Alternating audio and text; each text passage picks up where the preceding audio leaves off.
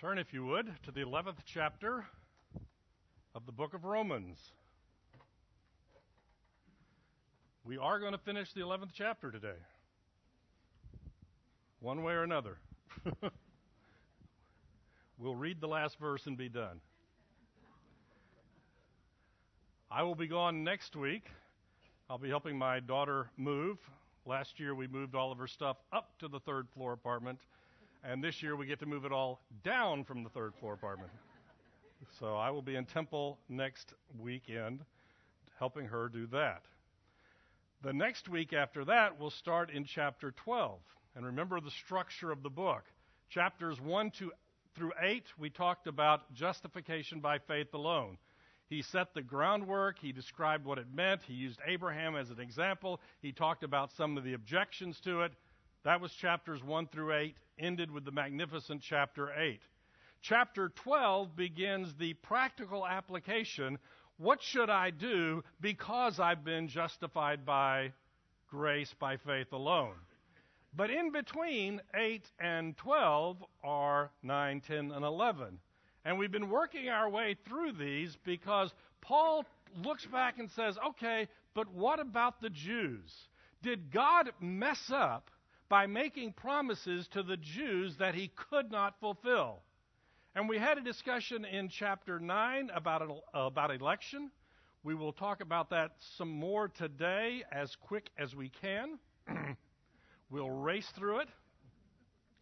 And the end result is Paul is saying God has always had a plan, God has always saved a remnant. That's where we ended up last week at the start of chapter 11. He used the example of Elijah complaining, I'm the only one left in the world who is worshiping you, God. And God says, No. I've got a remnant who has not bowed the knee to Baal, who have not succumbed to the public religion of the time. God always saves his remnant. And we're going to end up today talking about that God still has something in mind for the nation of Israel. But before we start that, I want to give a smidgen of a theology lesson. Just a smidgen. Our church is part of the Bible church movement, which came out of, if you will, Dallas Theological Seminary. And one of our distinctives is a belief in what is known as dispensationalism. Dispensationalism simply means this God works with different people at different times in different ways. Hmm. Does that mean there's different ways to get to heaven? No. But if you look at history, from Adam and Eve until today, God told Adam and Eve, don't eat of that fruit. He gave them a test. Don't eat of the fruit of that tree. Everything else you can have, don't eat of that. And they failed the test. There was a dispensation, a period where God dealt with them in a particular fashion. Then he gave Abraham, and then he gave the Mosaic law. Do this, and you will be right with God. Now, we know that every dispensation required faith in God. And in every dispensation, people tried to do it their own way. Why is this important? Because we believe that God made promises to the nation of Israel that God is still going to keep. We are in an age of, if you will, the Gentiles, an age of grace. That's the dispensation that we live in today. It is interesting if you want to start reading about dispensationalism, you can get the old timey charts that have these complicated, detailed charts of all the dispensations.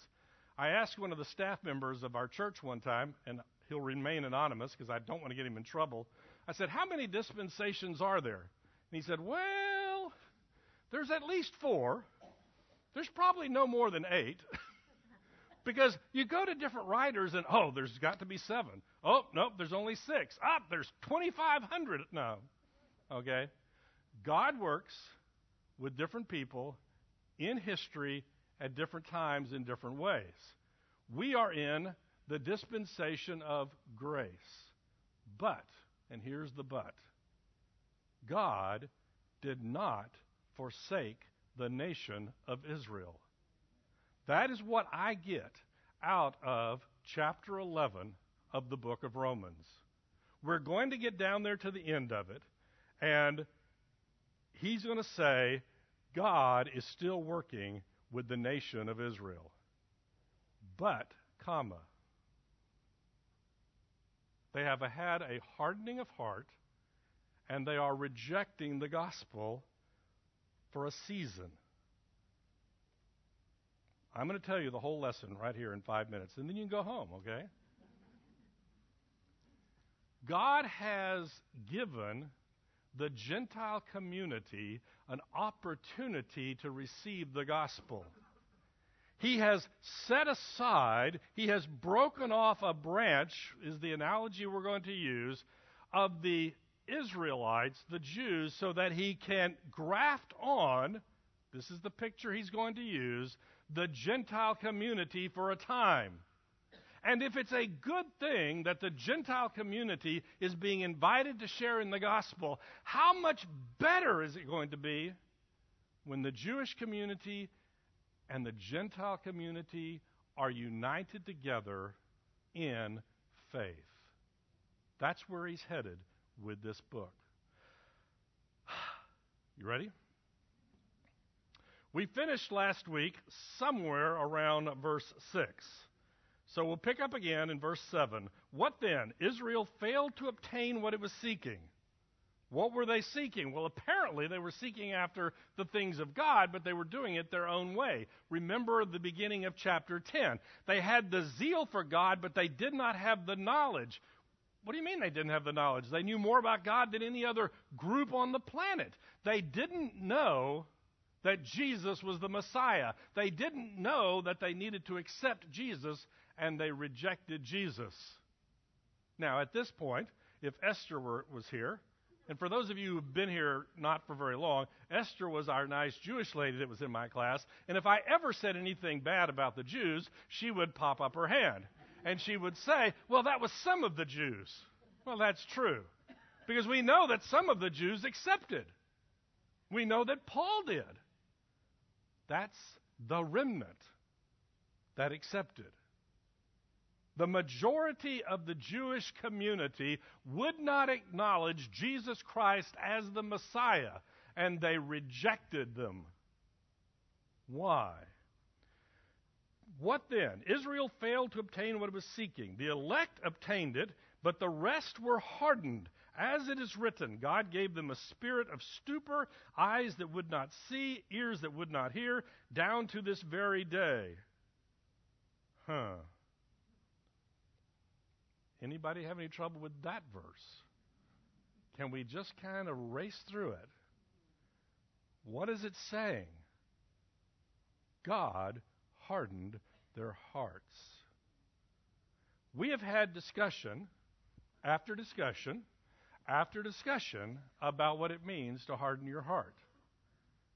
The question that everyone always asks does God harden hearts or do we harden our own heart? And the answer is unequivocally yes. You go back to the first chapter of the book of Romans, that downward spiral where we as humanity chose to worship the created things rather than the Creator, and it says God gave them over which means God let them do what they wanted to do. And it was a downward spiral. Three times in that chapter it says God gave them over. They did this, they wanted to sin more, and God said, do it. And we had a discussion on at least three occasions in this book about the fact that God, in His common grace, is a restraint on sin in the world, even among unbelievers. You may have trouble understanding that at times when you read the newspaper and you read about all the bad things happening, but remember, people could be worse. And it is God's restraint that keeps people from being as bad as they could. Well, what if He removed that restraint? What if God said, You want to be blind to the things of God?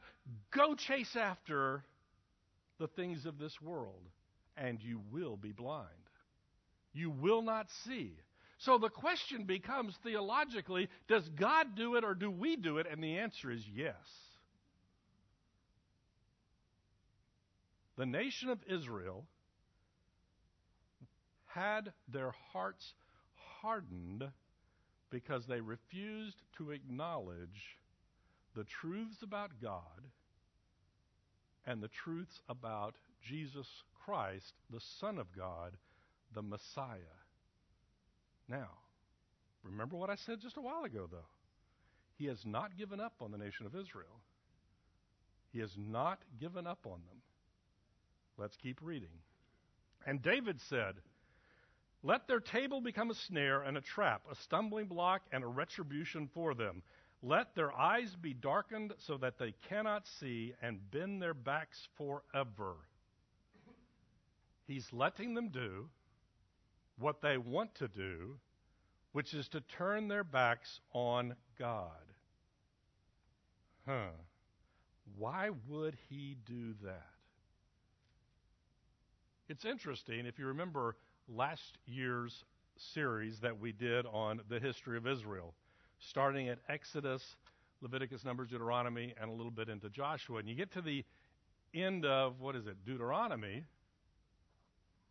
and Moses gives his final, I would call it a pep talk to the people, but it wasn't really a pep talk. Okay? He says, you know, you may think God chose you because you were the biggest nation in the world. You weren't the biggest nation in the world. You may think God chose you because you were the toughest nation in the world. You weren't the toughest nation in the world.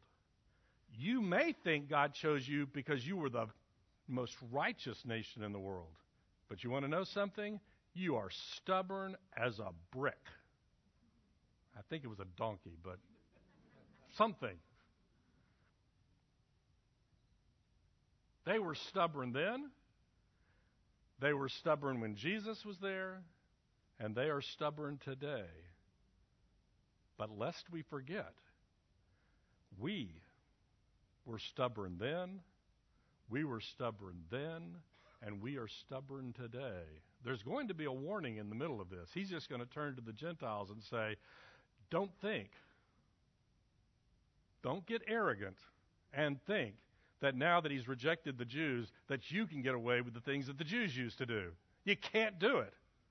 God is going to punish arrogance then, and He's going to punish it today. He is not going to reward those who do their own thing then, and He is not going to reward those who do their own thing today.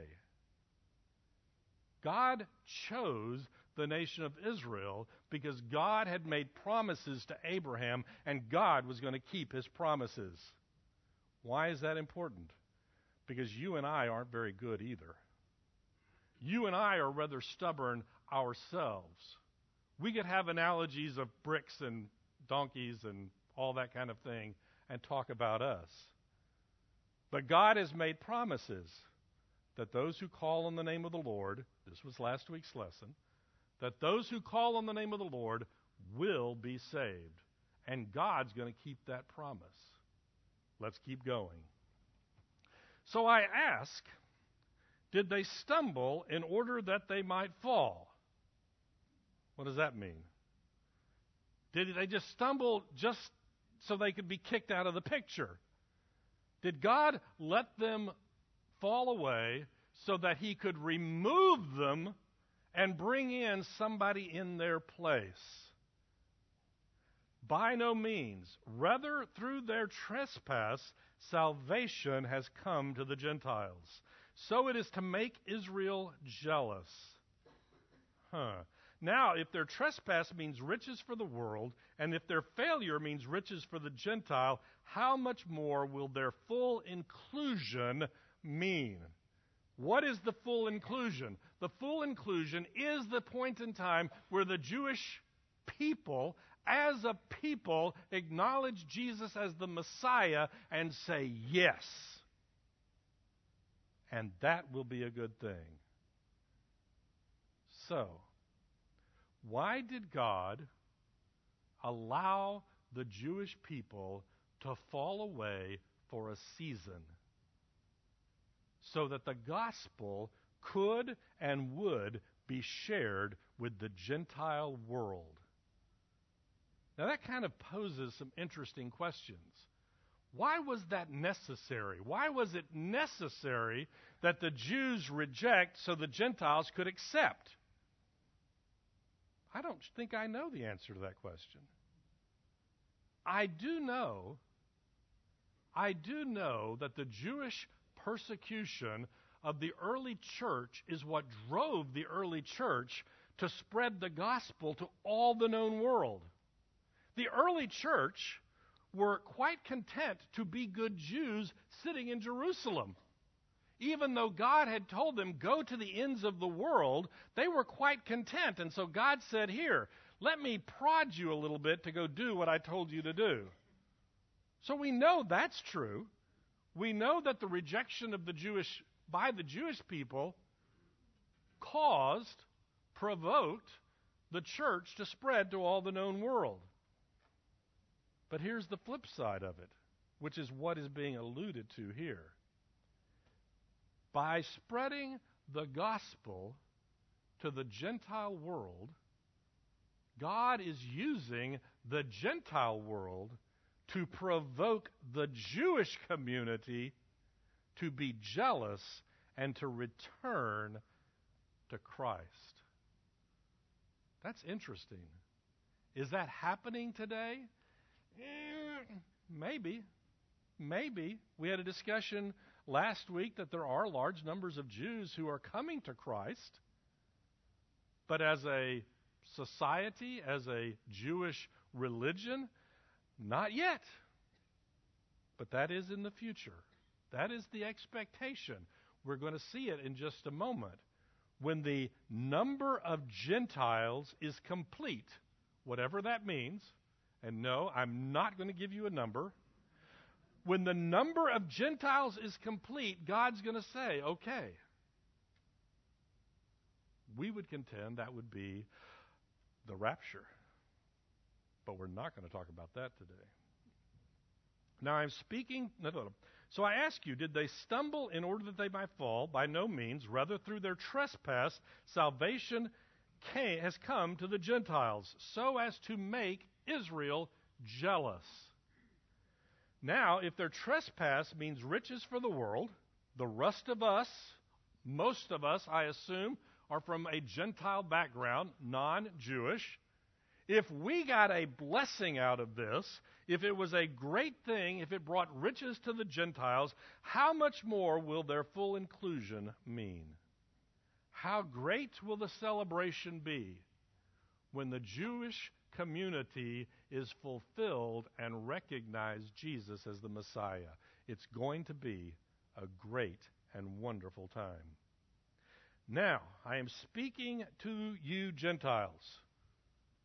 Remember at the very beginning, when we started the book of Romans, we talked about the fact that the church in Rome was probably a combination of Jews who had converted and Gentiles who had converted. So it was kind of a mixed group. So, sometime in this uh, book, and particularly in these chapters, you kind of see Paul leaning toward the Jewish half and go, Let me talk to you for a moment. Well, here he's leaning back to the Gentile half and saying, Let me talk to you for a moment.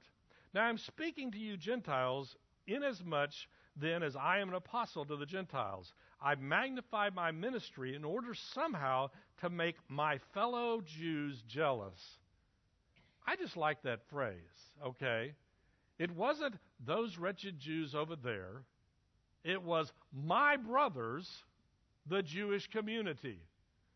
Starting in chapter 9 and in chapter 10 and in chapter 11, Paul repeats repeatedly that he would do whatever it took to save his brothers, the Jewish community. He hasn't rejected them, God hasn't rejected them, nor should we. In order to make my fellow Jews jealous and thus save some of them. Huh. For if their rejection means the reconciliation of the world, what will their acceptance mean but life from the dead? If the dough offered as first fruits is holy, so is the whole lump. And if the root is holy, so are the branches. He's talking about the remnant of Jews being saved. And if we started in the right place, if the root is right, then from that can grow a good tree, plant, bush, whatever. So, what is the root? Huh. We would love to get back in this passage to Jesus' comment about, I am the vine and you are the branches, and continue that analogy, but I'm not sure we should go that far. I think the root that he's dealing with here is the beginning of the Jewish faith. The promises that were made to Abraham, Isaac, J- uh, Jacob, and their descendants. The promises are still there. The promises are good. And if the root is good, we can build something good on it. So he is going to talk about, he is going to use Im- the imagery of branches and a root and a plant and grafting things on. Let's read it and then we'll discuss it. But if some of the branches were broken off, and you, although a wild olive shoot, was grafted were grafted in among the others, and now share in the nourishing root of the olive tree, do not be arrogant toward the branches. Huh. So, I've got an olive tree. I don't work on trees, okay? I, I think I ought to just throw that in right now.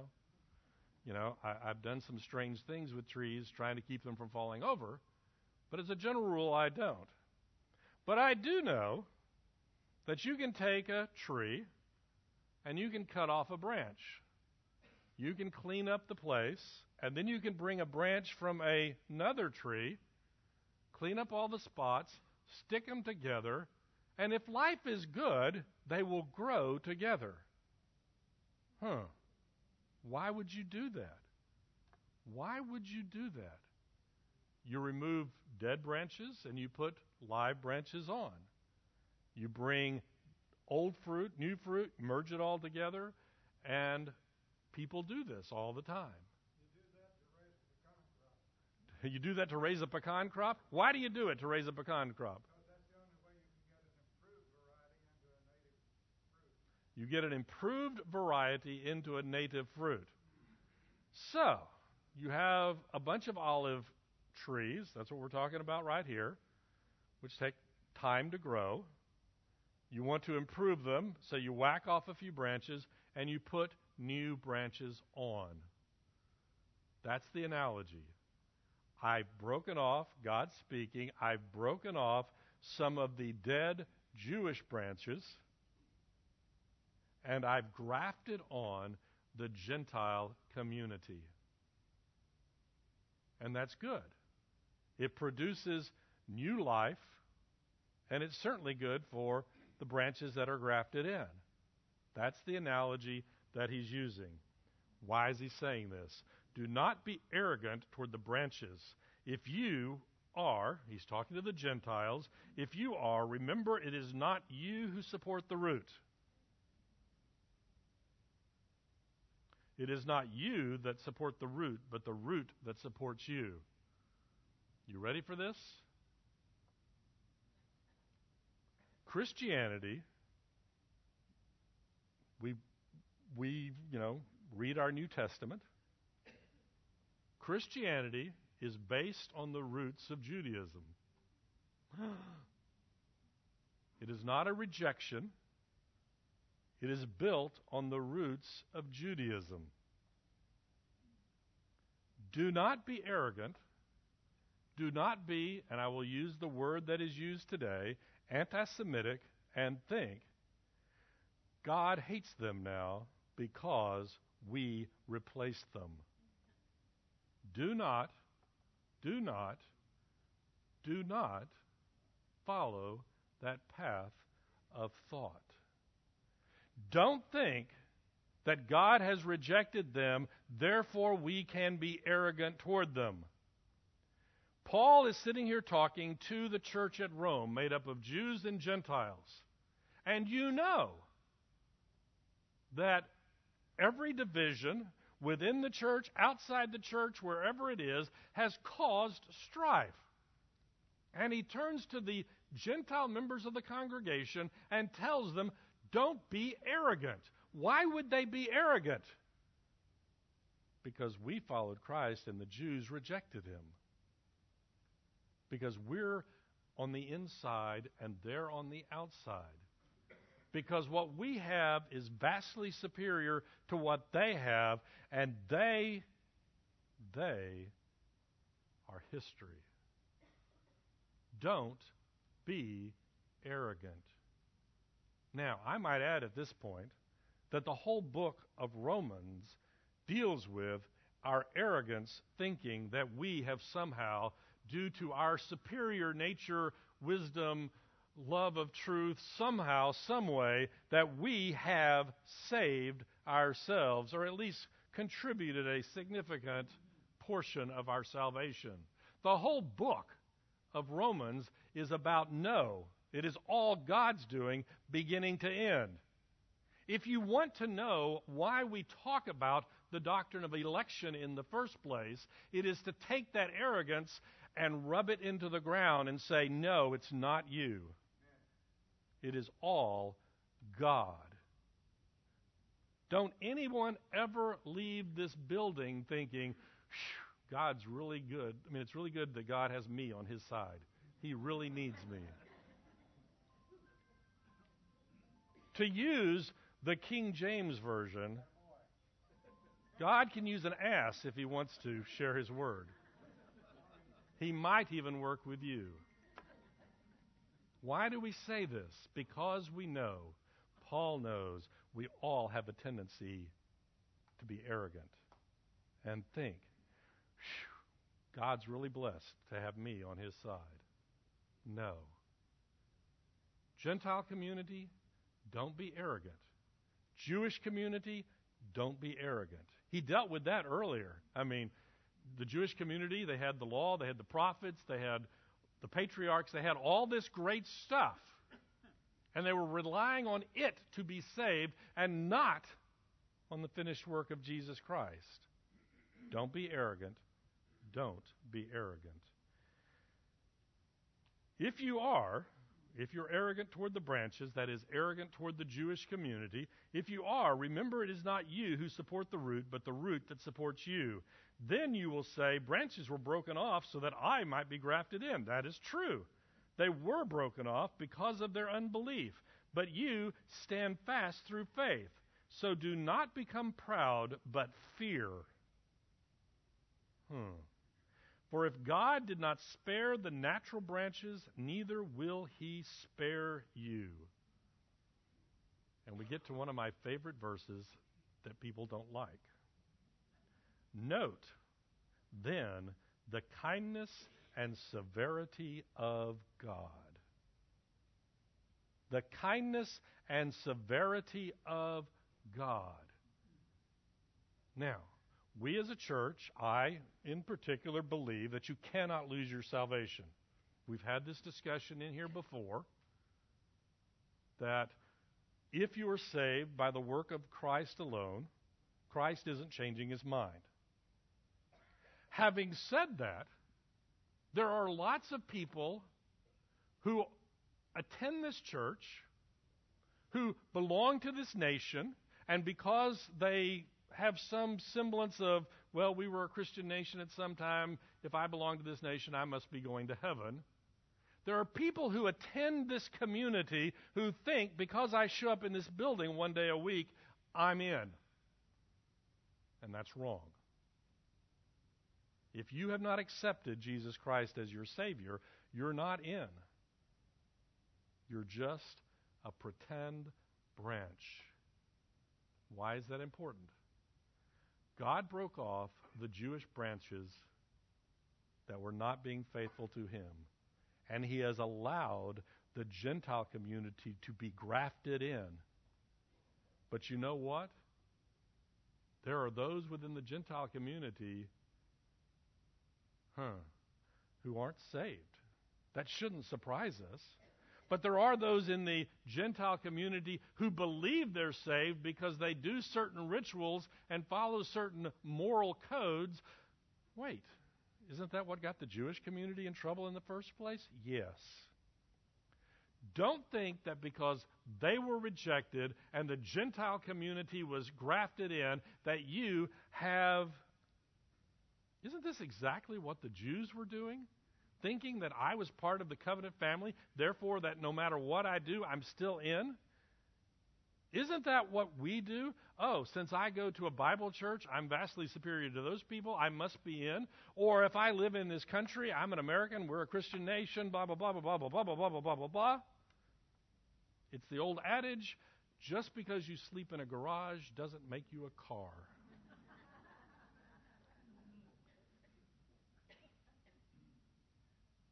What is the warning? Do not be arrogant, but fear. Fear. That's a word we don't like. Why should we fear? Doesn't love conquer all fear? Doesn't God come to remove fear from our lives? Yes and no. Yes, to remove the fear of what other people think about us, to remove the fear of death, to remove the fear of what the world is going to do to us, that fear needs to go away as we accept that God is in control. But are we ever to become arrogant and not have awe in the presence of a holy God? No.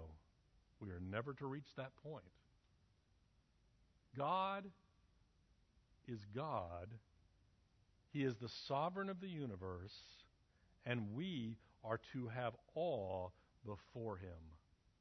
We are to fear. Why? Because if we, as the Gentile community, refuse to do what God wants us to do, he will break it away and burn it on the pile. Do not be arrogant. Do we do that? yes, we do speaking to the Gentile half of the church, Paul says, don't be arrogant. Just because they've been rejected doesn't mean that you have a free ride. Rather, remember the kindness and severity of God. Hmm. Note then the kindness and the severity of God, severity toward those who have fallen, but God's kindness to you, provided you continue in his kindness. Otherwise, you too will be cut off. The theological discussion that we had several, several, several weeks ago when we quickly went through the five points of Calvinism was known as perseverance of the saints. And it simply means this those who are truly saved will persevere to the end. There is a corruption of that that says, if I am saved, I can do whatever I want. It doesn't matter because God will hang on to me to the very end. That's arrogance and presumption. Perseverance of the saints says, if God saved me, I will persevere in the faith. Does that mean I won't sin? You're going to sin. Remember last week's sermon from 1 John. If you say you have no sin, you are a liar and the truth is not in you. We're going to sin. We're going to have our ups. We're going to have our doubts. We're going to have our moments. But we will persevere in our faith. And if we do not persevere, does it mean we have lost our salvation? No. It means we were playing a game and the game got hard, and we quit. We never were a believer to begin with. You ready? You can attend Christ Chapel from the day you're born until the day you die, and you can still go to hell. Now, is it a good thing to attend Christ Chapel? From the day you're born until the day you die? Yes, because you will hear the gospel frequently, clearly presented to you. And the opportunity will be given for you to respond to that gospel. And that is a good thing. The flip side of it is if you reject it, and reject it, and reject it, and reject it, your heart will be hardened no matter whose pews you're sitting in. Hmm. Otherwise, you too will be cut off. And even if, even they, if they do not continue in their belief, will be grafted in. For God has the power to graft them in again. Talking to the Jewish community, they have, they will be brought back. For if you were cut from what is by nature a wild olive tree, that is the Gentile community, and grafted contrary to nature into a cultivated olive tree, how much more will these, the natural branches, be grafted back into their own olive tree? If the Jewish community was broken off so that the Gentile community could be grafted in, how much more can the natural branches be grafted back in when God is ready to do it? God will accomplish that. Lest you be wise in your own sight. Verse 25. I think we could just stop there. Lest you be wise in your own eyes, own sight. We'll talk in a couple of weeks about the renewing of our minds and what is wisdom and what it means to think rightly about God and the world. But the flip side of it is being wise in your own eyes. We see that repeatedly in the Old Testament where God wants to tell us that things were really bad. He says everyone did what was right in their own eyes. Hmm. Aren't we good people and we want to do good things? Isn't that what the world teaches us? Follow your. Yeah, no, we're not. Lest you be wise in your own sight, I want you to understand this mystery, brothers. Paul repeatedly in his writings talks about the mystery of the church. A mystery in biblical terms is not like a whodunit, where you read the Agatha Christie novel and on the last page, oh, that person did it. And you go, I never would have figured that out. Or you can be like people I know and just re- jump to the last chapter and find out who done it. It's not that kind of mystery. It is something that God, in His plan, kept hidden for a while and at the right time revealed to us. And the mystery is that the Jews and the Gentiles are going to be merged together into the body of Christ. That's the mystery. And you have to understand, at the time this is being written, that's a really big thing. The Jews didn't want to have much to do with the Gentiles, and the Gentiles probably didn't care a whole lot about the Jews.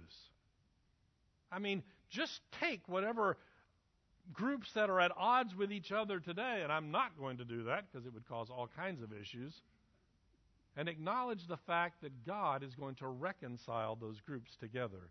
The mystery is the church as the body of Christ made up of people of every race, ethnicity, culture, dialect, language on the planet.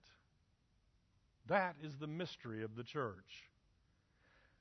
But here, we're talking about the Jews and the Gentiles. I want you to understand this mystery, brothers. A partial hardening has come upon Israel until the fullness of Gentiles has come in. God is giving the Gentile community an opportunity to participate in the covenant that he made with Abraham. We are not pushing the Jewish community out of the way. We are experiencing the blessings of the promise that were given to the patriarchs. We're part of the tree. We are part of the community. And in this way, all Israel will be saved. All Israel? Well, all Israel, do you remember back in chapter 9? Not Ab- everyone who is of Abraham is of Abraham. Not everyone who says that they are circumcised and part of the community are part of the community, but the elect are.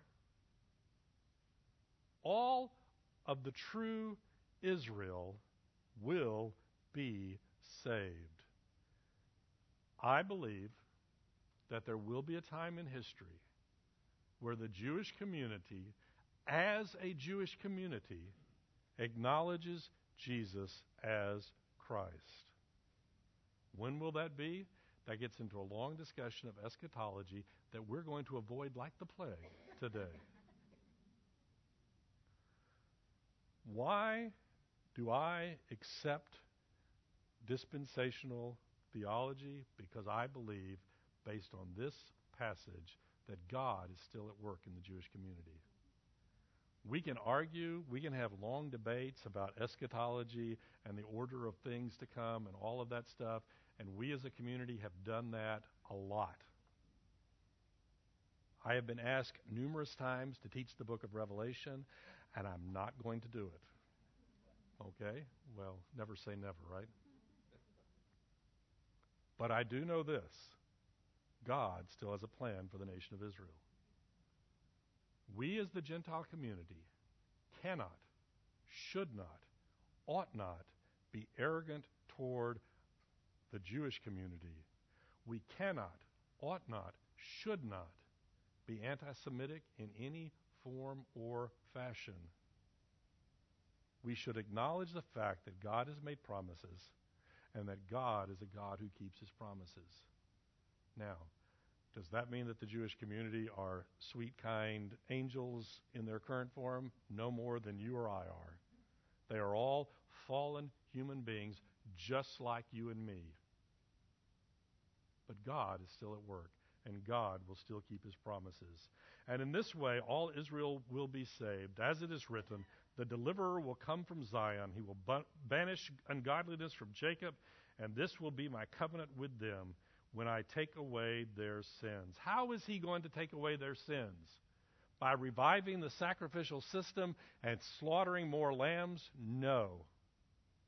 He's going to take away their sins the same way he took away your sins by the finished work of Jesus Christ. Jesus' blood was, is sufficient to cover the sins of all who are saved. There doesn't have to be another sacrifice. As regards the gospel, they are enemies of God for your sake. The Jewish community in Jerusalem was fighting against the church at this point. I mean, let's just be upfront against it. I mean, about it. They were fighting against it. How do we know that? Look at the life of Paul. Paul was part of that community.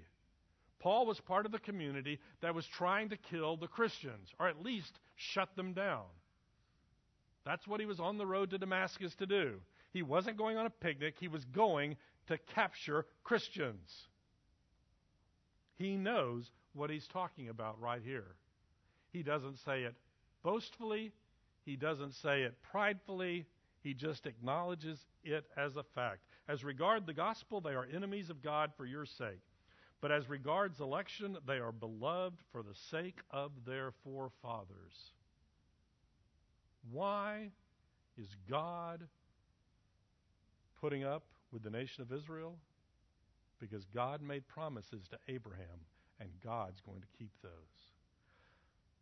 Why does God put up with us? Because God made promises, and He's going to keep them. For the gifts and the callings of God are irrevocable the callings and gifts of God are irrevocable.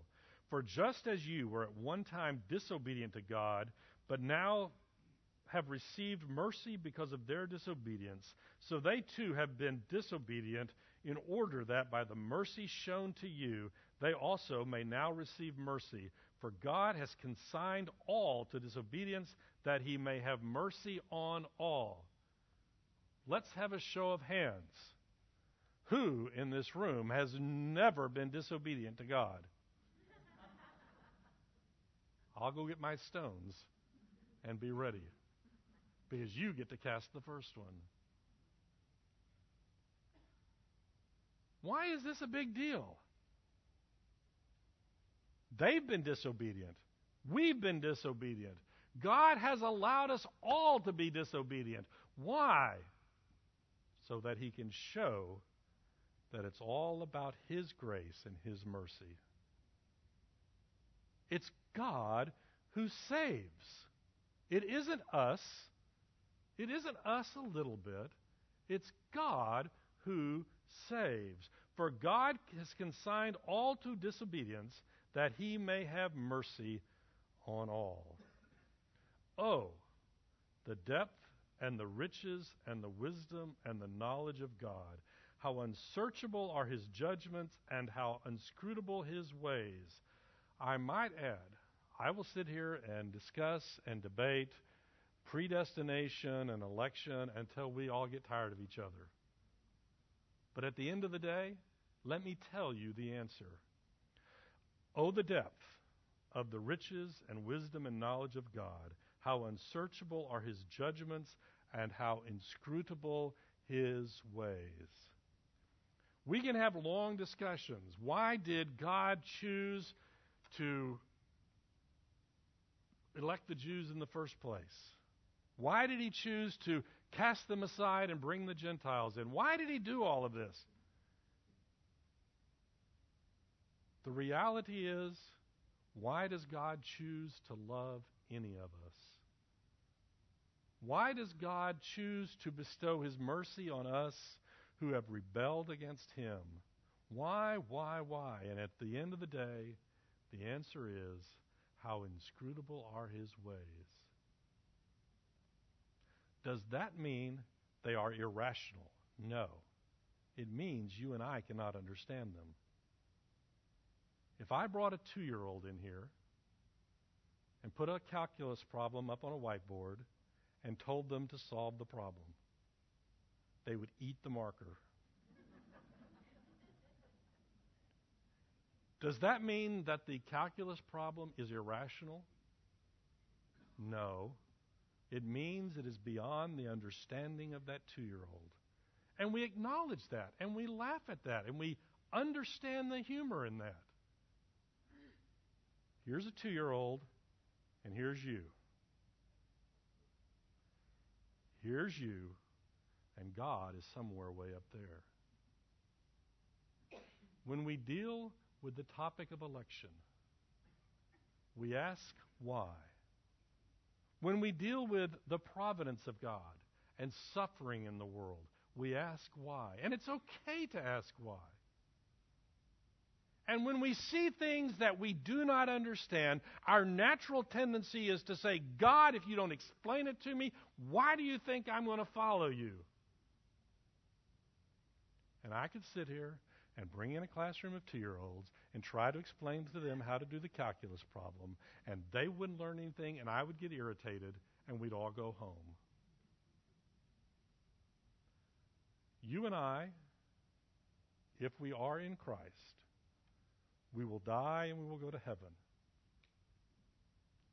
My belief of what we're going to be in, doing in heaven is spending eternity learning about an infinite God. Are we going to get to the end of the equation? No. Why? I studied math and I know where infinity ends. It doesn't. We, in our arrogance, expect God to explain it all to us. We, in our rationalism from the age of enlightenment on, think that if I don't understand it, it must not be right. It is pure, unadulterated arrogance on our part. Does that mean God is irrational? No, no, no. And we'll talk about that in a couple of weeks when we talk about the renewing of our minds. Yes. Yeah. Where else would I go? Oh, the depth of the riches and the wisdom of knowledge of God, how unsearchable are his judgments and how inscrutable his ways. For he, who has known the mind of the Lord, or who has his counselor, or who has given a gift to him that he might be repaid? It kind of reminds me of the last several chapters of the book of Job.